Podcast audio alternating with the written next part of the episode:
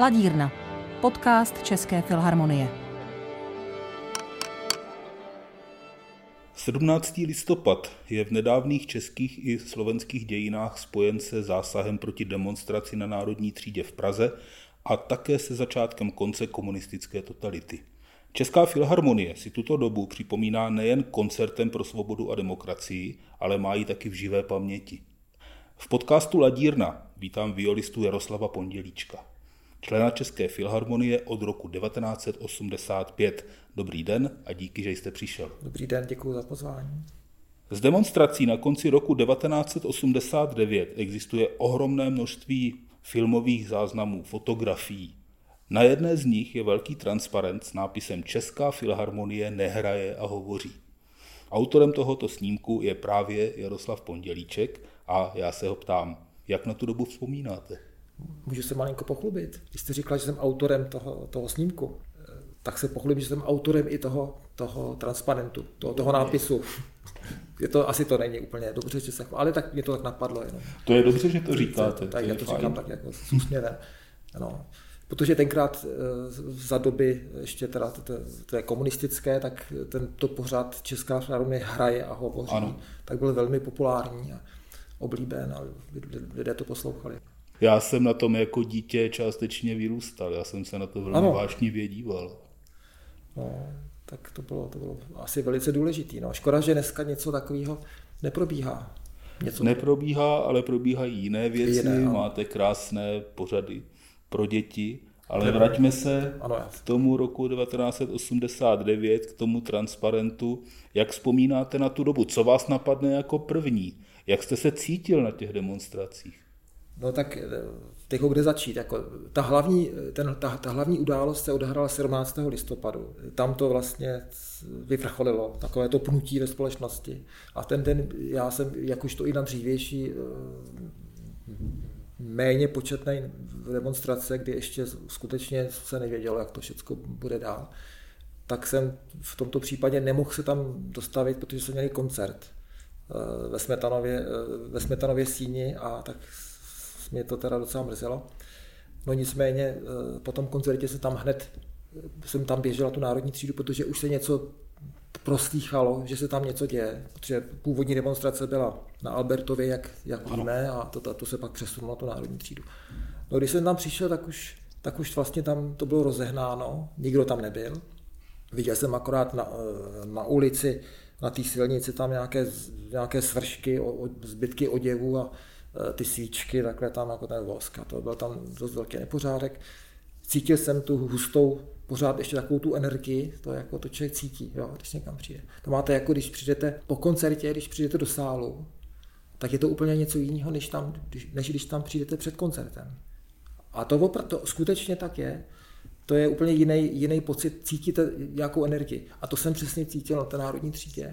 Bylo to velmi intenzivní a tam jsem náhle potkal skladatele hudebního Zdenka Šestáka, my jsme se dobře znali, a on akorát procedil, no víte, to je konec, to můžu už zabalit. Prostě. A takhle to skutečně, řekl to správně, takhle to taky dopadlo. Když jste mluvil o těch energiích, jakou energii měl orchestr v roce 1985, když jste do něj nastoupil? Co bylo cítit v Rudolfínu za energii? No já jsem Českou filharmonii vždycky pocitoval jako jakousi oázu, jako slušnosti a kultivovanosti a noblesy, musím říct. Byl to ostrůvek, nemůžu říci, že by ta filharmonie dokázala ustát, aby to skutečně bylo, jak bych to řekl, komunismu prosté. Nebo jak to nešlo, jako, žádné instituci. Bylo tam pár kolegů taky, kteří tam z nějakého důvodu, kteří tam prostě byli, ale nezaregistroval jsem, že by snad někomu jako někdo ublížil, nebo že by se chovali nějak neslušně, no, nebo tak. No. Ale byli tam skalní, samozřejmě, tam byl hlavně jeden ten pán, jako to byl předseda té organizace. A ten jako jediný, když jsme tenkrát hlasovali ve Stuttgartu o tom protestu a o tom, že teda odmítneme spolupracovat s televizí a s rozhlasem. Zkrátka, ta atmosféra v tom orchestru byla fajn a postupně, jak ta doba nazrávala, tak se nám, tam byla taková skupinka lidí, kteří to byli spíš ti mladší, teda někteří, no. tak jsme se snažili ten orchestr nějak vtáhnout do těch událostí. To už bylo v tom na počátku třeba roku 89, kdy byl ten v tom Palachův týden, tam byly ty demonstrace. No a tam tenkrát zavřeli Václava Havla a už vznikla nějaká podpora ze strany herců a někteří významných lidí, kteří podepisovali jakousi petici za jeho propuštění. A my jsme hrozně... vy jste se k tomu tehdy, že vám skočím do řeči, vy jste se k tomu tehdy částečně přidali. Česká filharmonie a vy jste byl mezi iniciátory, pokud vím, s trombonistou Ludvíkem. Ludvík Bortl, no. Nebyl jsem to jenom samozřejmě, to bylo ještě dalších několik kolegů, ale chtěli jsme tu filharmonii do toho nějak vtáhnout a prostě zaujmout nějaký viditelný, slyšitelný postoj, jo. Protože si myslím, že ta doba si to žádala a ten Václav Havel si to zasloužil. Jo? Zkrátka, že jsme to chtěli, protože už toho bylo dost všeho. Jo?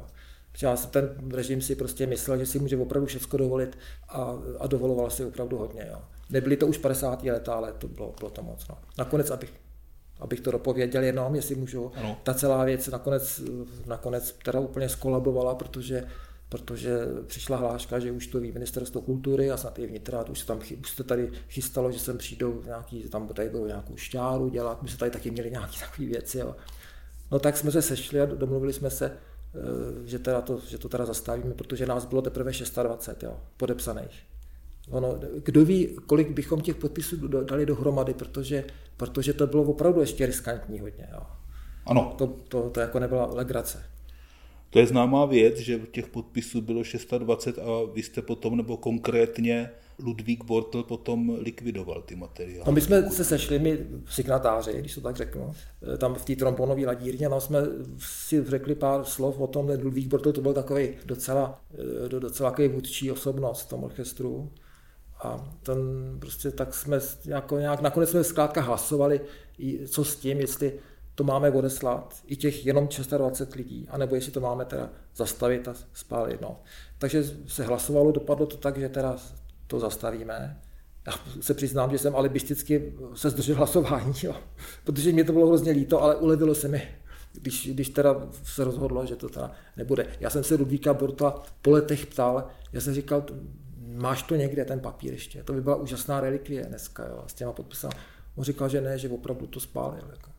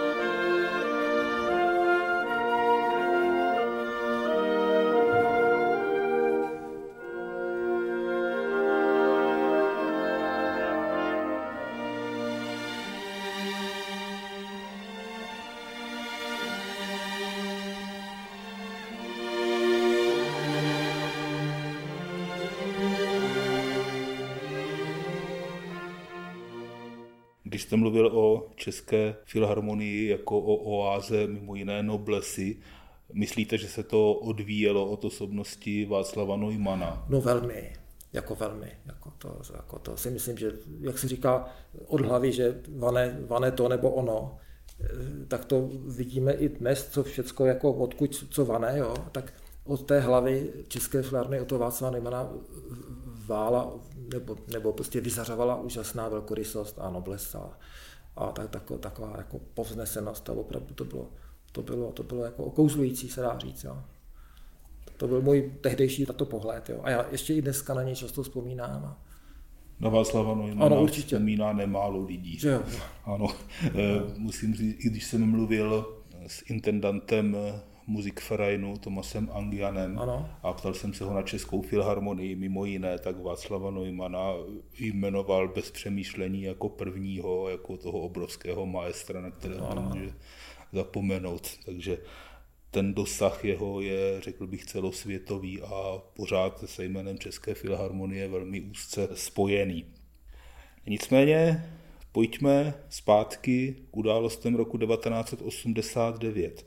Vy už jste maličko nakousl událost, ke které došlo ve Stuttgartu, kdy Václav Neumann odmítl spolupracovat s Československou televizí, tehdejší, a Česká filharmonie se za něj postavila. No, tak ono to bylo, já už si to nepamatuju úplně přesně, kolik dní to bylo předtím, než my jsme se tak rozhodli, ale my jsme se to dozvěděli z vysílání Hlasu Ameriky od Ivana Medka tehdy, jak bylo to vysílání, že? To byla úžasná zpráva. To jsme prostě úplně, tak jsme říkali, tak to teď máme úžasnou příležitost, jo. My přece nemůžeme ho v tom nechat jako samotnýho, jo. Tak jsme to měli prostě jaksi tu motivaci. Samozřejmě kus odvahy to chtělo, ale ta největší zásluha patří tomu Ludvíkovi Bortlovi, jo, protože stoupnout si před těch 100 lidí a jít, jak se říká, s tou kůží na trh a riskovat, že se to prostě proskočí, ta informace, že tady je nějaký organizátor, který je schopný dát dohromady 100 lidí, aby podepsali něco, co je protirežimní vlastně, jo. To nemá žádná legrace, jo. To prostě to opravdu ta... No tak on to udělal, on to udělal, říkal, myslíme si, že to není správný, tohle to, co se dělá, tak dále, a tak nějaký ten text tam byl přečtený, jak by to mělo asi být sformulováno, ten náš postoj. No a teď se ptal, kdo je pro, a teď se zvedli ty ruce a on říkal, no tak to je jako většina, to je jasný, a tam někdo taky z těch komunistů prostě tak řeknu, jo, tak řekla, počkej, ale to nejsou to všichni, tak jako to jako, no tak ale, no ne, tak dobře, tak to budeme počítat, takže z těch, takže bylo to tak, že 96 bylo pro, 2 se zdrželi hlasování a 1 byl proti.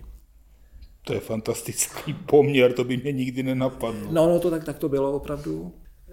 No a ten, kdo byl proti, to byl ten předseda, ale já si myslím, jako slušný, normální člověk, poctivý komunista, prostě který nestratil tvář, myslel si, že to není správný, že bychom to neměli dělat, no tak zvedl tu ruku a byl sám, jo. Tak to klobouk dolů nakonec, jo. To je úžasná věc, protože být členem České filharmonie, to mimo jiné sebou neslo i nějaká privilegia, třeba dostat se na západ, ono to dnes vypadá banálně, ale hodně lidí by mohlo přemýšlet i pragmaticky, že když se do něčeho zapletou, tak o to privilegium prostě přijdou. No to se mohlo stát, taky se to dělo, jo. Taky třeba někoho nepřijali po vyhraném konkurzu do České filharmonie, ne, že by filharmonie to nechtěla, ale z vyšších míst tomu bylo zabráněno, nebyl přijat a přitom to byl vítěz konkurzu, jo. A tady po tomto hlasování o tom, že se Česká filharmonie připojí k Václavu Neumanovi a jeho rozhodnutí nespolupracovat s Československou televizí a poté i s rozhlasem, ano. Tak přišly potom nějaké osobní nátlaky, měl potom třeba nějaké problémy Ludvík Bortl? To úplně nevím, že by ten Ludvík měl nějaký problémy, ale stalo se to, že přišla jakási výprava. Taky už nevím, jestli to bylo z ministerstva vnitra nebo kultury, to taky už si ten prostě nepamatuju. A možná, že i zástupci rozhlasu a televize, to nevím, ale byla jakási schůze a tam se nás snažili přesvědčovat, že vlastně je to nesmysl celý, že se nikomu nic neděje, že žádný bránění prostě těm hercům a zpěvákům, kteří to podepsali, že se taky neděje, že všechno je jako v pořádku a teď ten tam už zněla různá slova, která se nepamatuju. A tak se to začalo tak jako přemírat, až nakonec stal jeden kolega a říkal úplně rázně a nekompromisně, říkal, prosím nás, o čem se tady vůbec bavíme, když to ví celý národ. No a tím se to, jak to je, že? A tím se to vlastně celý uzavřelo a ta filharmonie stála pevně za svým prohlášením, což bylo jako úžasný. A to jsme ještě nevěděli, jak to teda dopadne, že? Samozřejmě, on to netušil tehdy skoro nikdo. No, takže to bylo, to jsem byl velmi hrdý na to, že jsem v České filharmonii jako znova opět a jakož to i předtím tak. Tady to prohlášení České filharmonie pochopitelně vyvolalo velký poprask a tehdy se také jednalo o novém koncertním sálu, který dodnes nemáme a tehdejší vyhrožování vedení komunistické strany, že takovému orchestru sál nepostaví, se bohužel teda zatím daří dodržet. I bez toho, bez nich, bez té strany. No, tak ono to je asi, to je složitý. Ale vzpomínám si, že jsme se dozvěděli, že zprávu, že údajně Miloš Jakeš tenkrát na nějakým tom ústředním výboru to tam řešili, tu Českou filharmonii, a že on nějak tam něco prohlásil, něco v tom smyslu, že to nás prostě zruší a že si založíme si nový soubor. A nevím, jestli to byl Jakeš, možná, že to byl ten druhý pán ze Slovenska, jak se jmenoval, takového myslím. Vasil Bilak? Bilak. Jeden asi, to je někdo takový. Takže to bylo takový, dneska se tomu krásně můžeme smát, ale tenkrát ten režim s těmi svými sebezáchovnými mechanismy byl schopen lecčehos. Nebyly to už 50. léta, ale bylo to ještě hodně ošklivý i tak. Jo. No k profesní likvidaci lidí docházelo neustále a každou chvíli byl někdo zmizen, abych tak řekl, i když to byla velice populární osobnost. Vlastně. Když uvedu jenom možná ten nejhloupější příklad, tak odstranění hlasu Valdemara Matušky ze znělky seriálu Chalupáři. Stálo jim to za to. Jako to se člověk až divil, jo, že to je taková tupost toho režimu v tomhle tam. Jo. Když jsem byl ještě ve škole, dostal jsem na jednu obsílku od ministerstva vnitra, že se mám dostavit nějakou, já jsem vůbec nevěděl, jako co jde, protože jsem nechápal, já jsem se o politiku nějak nezajímal, to bylo zbytečný, že zajímat se, co jako jsem měl. Pořád jsem v novinách bylo pořád jenom, jak je to tady jako dokonalý, na západě všechno špatně, tak jaký mělo smysl to číst, jo. Včas jsem poslouchal Hlas Ameriky samozřejmě, tak. No ale tak jsem nám přištěl, teď já to zkrátím úplně na minimum. Po 2 hodinách takového nejdříve, takového neformálního a neškodného rozhovoru to začalo být nějaký divný. Když jsem se dozvídal, že oni mají zmapováno, kde jsem ten den všude byl a včera a předevčírem a kde jsem byl 9 hodin tam a někde na Františku, pak tady, tak to už mi bylo podezřelý a pak vyústilo to v to, že prostě chtěl, abych jim jako sděloval jisté informace, jo, abych si všímal, kdo s kým, kde bude mluvit a v Americe třeba, kdo se stýká s emigrantama, z těch kolegů a takhle. Jo. Bylo mi řečeno, že to je moje občanská povinnost, jo, a že jinak tady jaksi, že prostě abych hrál v České filharmonii, že to jako není jako žádoucí potom, že potřebují tam mít lidi, kteří budou spolupracovat tímhle způsobem. No tak mě to nejdřív, jako já jsem jako docela jako hodně mladý, jako takový veselstnej, tak jsem to jako furt jako nějak mi to nešlo, co to jako vlastně je. A pak mi to začalo docházet, jo. Jak je to vážná věc vlastně. Tak ale nicméně, jak jsem byl lehkomyslný, tak jsem to, a že to je státní tajemství, taky mě zdůraznili. Tak jsem to, stejně jsem to tak jako docela dost říkal takhle různě a možná, že tím jsem zachránil to, že už mě potom nezavolali. Ale já jsem stejně jsem si nechal okopírovat rodnej list a absolutorium konzervatoře, tehdy ještě jsem měl konzervatoř, neměl jsem AMU, a nechal jsem si to přes nějaký konexe vyvést do západního Německa. A byl jsem připraven se vší vážností, že jestli mě zavolají, jestli to bude pokračovat, takže že prostě tady nebudu. Jo. To byla pro mě dobrý důvod. Jo. To jsem si před svým svědomím mohl obhájit. Jo. Jít tam jenom, že se mi tam líbí, to jako bylo málo, přece jenom. Jo. Však to byl dobrý důvod, ale to, co jste říkal, to taky svědčí o tom, jak někteří lidé se občas hájí tím, že předávali jenom bezvýznamné informace. To si sotva někdo dovede představit, jak to na člověka zapůsobí, když vám začnou říkat, že vědí o každém vašem kroku, třeba co jste měl v kavárně na sobě. Ano. A v kolik hodin, kde jsem byl, že mám tady to auto a že jsem tam parkoval, že jsem takovou romantickou lásku v Německu západním a tam jsem si doplál s tou studentkou taky. To taky věděli samozřejmě. Jako já jsem si říkal, ty asi otvírali ty dopisy, nebo já nevím. No, ale nicméně to byla taky další motivace. Já jsem říkal, co já se tady budu s nima prostě zdržovat. Kdyby mi dali kus papíru, abych to podepsal, jo, že to tak jim to klidně podepíšu. A proto, abych mohl ještě jednou vyjet naposled. Jo, a byl bych tam, pak už by mě nezajímali, ale ty si představte, co by se stalo, kdybych se pak vrátil, což bych se asi vrátil po revoluci. A teď by na mě vytáhli staré rudou krávu a teď, tak podívejte se, vy jste tady normálně agent. Jo. Já to říkám, proto já jsem nic nepodepsal, ale jenom si dovedu představit, že do těchto situací se mohlo dostat mnoho lidí, kteří vůbec opravdu nikomu nic neudělali, neublížili, nebo to nějakým způsobem s těma uhráli, ale je pravda, že zpochybnit se nedá úplně všecko, no, tak je to, jsou životní situace, které těžko je hodnotit, pokud jsme v té situaci sami nebyli, že? Já nevím. No. Ano, myslím, že soudit tady nikoho nebudeme, ale není špatné si ty věci připomenout, jak to vlastně bylo.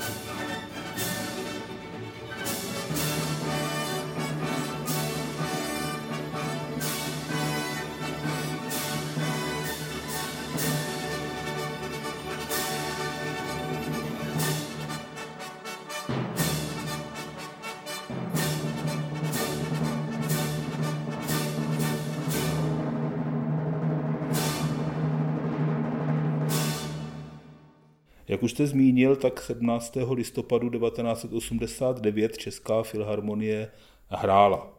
Ano, dirigoval Jiří Bělohlávek, ano, jak jsem vyčetl. No, to byl ten koncert. Ano, a na programu byla Bláznovská zvěst od Ivana Kurce. Už si nepamatuju, ale tak to je... Ano, mimo jiné. Tak to někdy... Tak... Právě si říkám, kouzlo, jestli vám to občas po těch 32 letech nepřipadá jako nechtěně prorocké. Kouzlo nechtěného, prostě, no, tak jako. To mi připomnělo Ivana Medka, který byl svýho času dramaturgem České filharmonie, když v lednu 69. roku Česká filharmonie hrála Johanku z Arku, pokud se nepletu. No a to stačilo. A Ivana Medka vyhodili. Jak to ví, to asi víte, že jo, ten příběh, no. Protože, a on to sám o tom mluvil v tom pořadu vašem Osudy, že říkal, že to vůbec tak nemyslel, že to byla shoda z nějakých okolností, Johanka z Arku, prostě, no. A ono to bylo bohužel zrovna ve výročí Palachova upálení. Jo. Česká filharmonie na to má zvláštní štěstí nebo zvláštní čich. Konec konců i zrod samostatného Československa je spojený s premiérou Sukova Zrání. Ano. Takže Československo dostalo do vínku Zrání a naše svobodné poměry bláznovskou zvěst. Nemáme to lehký. Nicméně v době po listopadu většina z nás věřila v té euforii, že všechno jde, jenom když člověk chce. Všichni jsme ale taky nadělali spoustu chyb i hloupostí, věnovali jsme energii marným projektům a naopak si nechávali protéct pod rukama mnohem důležitější věci. Víte o něčem zásadním, co by podle vás tehdy Česká filharmonie měla udělat a neudělala to? Co byste si tak říkal, kdyby jsme do toho tehdy šlápli, tehdy udělali tohle, mohlo být všechno jiné, ale... Myslíte ve smyslu politickém? Anebo? To je jedno. Uměleckém, politickém, společenském. Protože to byla doba, kdy si člověk řekl, já můžu úplně co chci. No. České filharmonie se otevřel svět teda úplně do kořán. My jsme předtím ten kontakt s tím světem měli, my jsme jezdívali přece na ty zájezdy dlouhý po světě, po Evropě a tak dále. Bylo na nás pohlíženo určitě taky trošku skrze tu optiku toho, ty železní opony, nebo jak to mám říct. Jo. Na to se tehdy pohlíželo, vůbec být Čech tehdy, to byla výhra v loterii. To i přiježdění stopem bylo perfektní. Myslíte po revoluci? No jo, tak to bylo hodně díky Václavu Havlovi taky, jo, to musím říct. Určitě. A já to pamatuju, že jsem se náhodou dal do řeči někde v letadle třeba s někým a jako odkud jste a tak jako ty běžný rozhovor. Já jsem z Prahy. Jo, Václav Havel. A okamžitě najednou se rozářily oči prostě tomu člověku a no jo, a teď mi říkal, že čet od něho tohle. No. Tak to bylo ohromně potěšující a opravdu musím říct, že potom se mi stýská teda. No a takže vy jste se ptala to... Ale vrátím se k té otázce. Co si myslíte, nebo není vám líto, že jste tehdy třeba něco neudělali? Tam ten orchestr měl skutečně, to jsem cítil společensky, byl na velice jako měl prestižní pozici, jako strašně silnou, že jo. To víme, měli jsme to tak jako nakročeno. Václav Neumann bohužel ale už nechtěl být šéfem. Šéfem se stal Jiří Bělohlávek a po asi roce a půl, myslím, že to bylo, tak on požádal, jestli by mohl vědět, jak to bude dál, jestli ta smlouva bude pokračovat. No. A tedy jsme se dostali do velkých diskuzí v orchestru a to je takový téma, který se nedá rozmotat vlastně. Jo. Možná bychom to ani nemuseli se o to pokoušet, samozřejmě. Tehdy se jednalo o Gerda Albrechta, ano, asi všichni víme, ale... Já prostě nechci ani říkat, jako co bylo správně nebo nesprávně, ale myslím, že je škoda, že se to rozhádání orchestru, možná, že to je silný výraz rozhádání, ale skoro by se dalo tak říct. Já bych to tak řekl, zvenku to tak vidím, že to byl rozhádaný orchestr, orchestr s institucí, s ministerstvem, vlastně motalo se to strašně dlouho. To si myslím, že bylo v tom vývoji České filharmonie, v té historii, a to tam v té historii zůstane zapsáno navždy už, že to je škoda. To myslím, že nás všichni nakonec poškodilo v té prestiži a tak, a že postupně, jak se to pořád táhlo, jo, takže že to bylo nějakým způsobem, to prosakavalo ven a novináři i o tom psali a tak to nebylo jako pěkný, to je škoda. Nebylo, ale zase Česká filharmonie v tom nebyla zdaleka sama, abych řekl. Byli jsme v tom všichni. Vlastně všichni jsme s tou svobodou neuměli zacházet. Ono se to dělo. Leze kde. To říkal i Václav Neumann, tenkrát přijel do Japonska, my jsme tam zrovna prováděli ty volby a on tam přijel asi na 2 koncerty a říkal, víte, ono se to teď jako děje všude, ale já jsem doufal, že my toho zůstaneme ušetřeni. Ještě takhle pomalu. Jo. Měl takový noblesní způsob vyjadřování. No. Já si na to právě z těch televizních pořadů pamatuju. Jo. Nevím, jak by to bylo, kdyby se to nestalo. Asi se to muselo stát, možná, že jsme se někam trošku posunuli v tom umění zacházet s tou demokracií. Jo. Ale byly tady ta dva tábory. Máme dneska rozdílnou společnost, tehdy to bylo trošku v té filharmonii a dá se to pochopit. Jako obě ty strany si myslím, jo, nějakým způsobem. V každém případě ten novinářský pohled, který se hodně prezentoval, jakože že prostě část orchestru nechtěla, nebo velká část nechtěla pana Bělohlávka, protože nechceme pracovat, to je totální nesmysl. A bylo by dobře, kdyby aspoň tohle to se nějak jako jednou proždy jako smetlo ze stolu. To prostě nebyla pravda. Jo. My jsme ten orchestr naopak chtěl pracovat. Ale já myslím, že to téma asi nebudeme. Já myslím, že to není potřeba dál rozebírat, abychom se dostali hodně to bych vám mluvili o tom hodinu. Ale myslím si, že to byl částečně důsledek toho, jak už jsem jednou říkal, jak jsme s tou svobodou vlastně všichni neuměli zacházet ještě. Všichni jsme ji chtěli, ale nikdo z nás pořádně nevěděl, co to znamená jí mít. Nést si zodpovědnost za všechna rozhodnutí a podobně. To se s námi táhne pořád, jakože, to jako vidíme. A já už dneska jsem malinko toho tématu se někde dotknul při nějakém rozhovoru. Já si myslím, že je to vlastně hrozně jednoduché, kdybychom byli schopni, my jako tady ta obrovská komunita toho národa, kdybychom byli schopni ctít základní axiomy prostě našeho spolužití. To znamená, že můžeme mít různé názory. Že? Někdo může chtít toho, někdo zase toho druhého třeba. Jo? Teď mluvím třeba o prezidentovi nebo o komkoliv. Jo? Ale měli bychom se umět dohodnout na tom, že nebudeme tolerovat lži, prostě nějaké rozkrádání nebo prostě nerespektování nějakých zvyklostí, nerespektování ústavy, že tohle je v našem společném zájmu, nebo hrubost, jo, a tak dále. Že to nebudeme tolerovat nikomu, ať už je z toho nebo z onoho tábora. To by bylo fajn, kdybychom se na to mohli dohodnout jako společnost. To říká host Ladírny, violista České filharmonie Jaroslav Pondělíček. Díky za všechny vzpomínky, o které jste se s námi podělil, a těším se zase někdy na slyšenou. No děkuju vám. Před námi je 17. listopad 2021 a s ním také koncert pro svobodu a demokracii. Na programu je hudba Sergeje Rachmaninova, Leoše Janáčka a Vitolda Lutosławského. Českou filharmonii bude dirigovat Jakub Hruša, na klavír bude hrát Jüja Wang.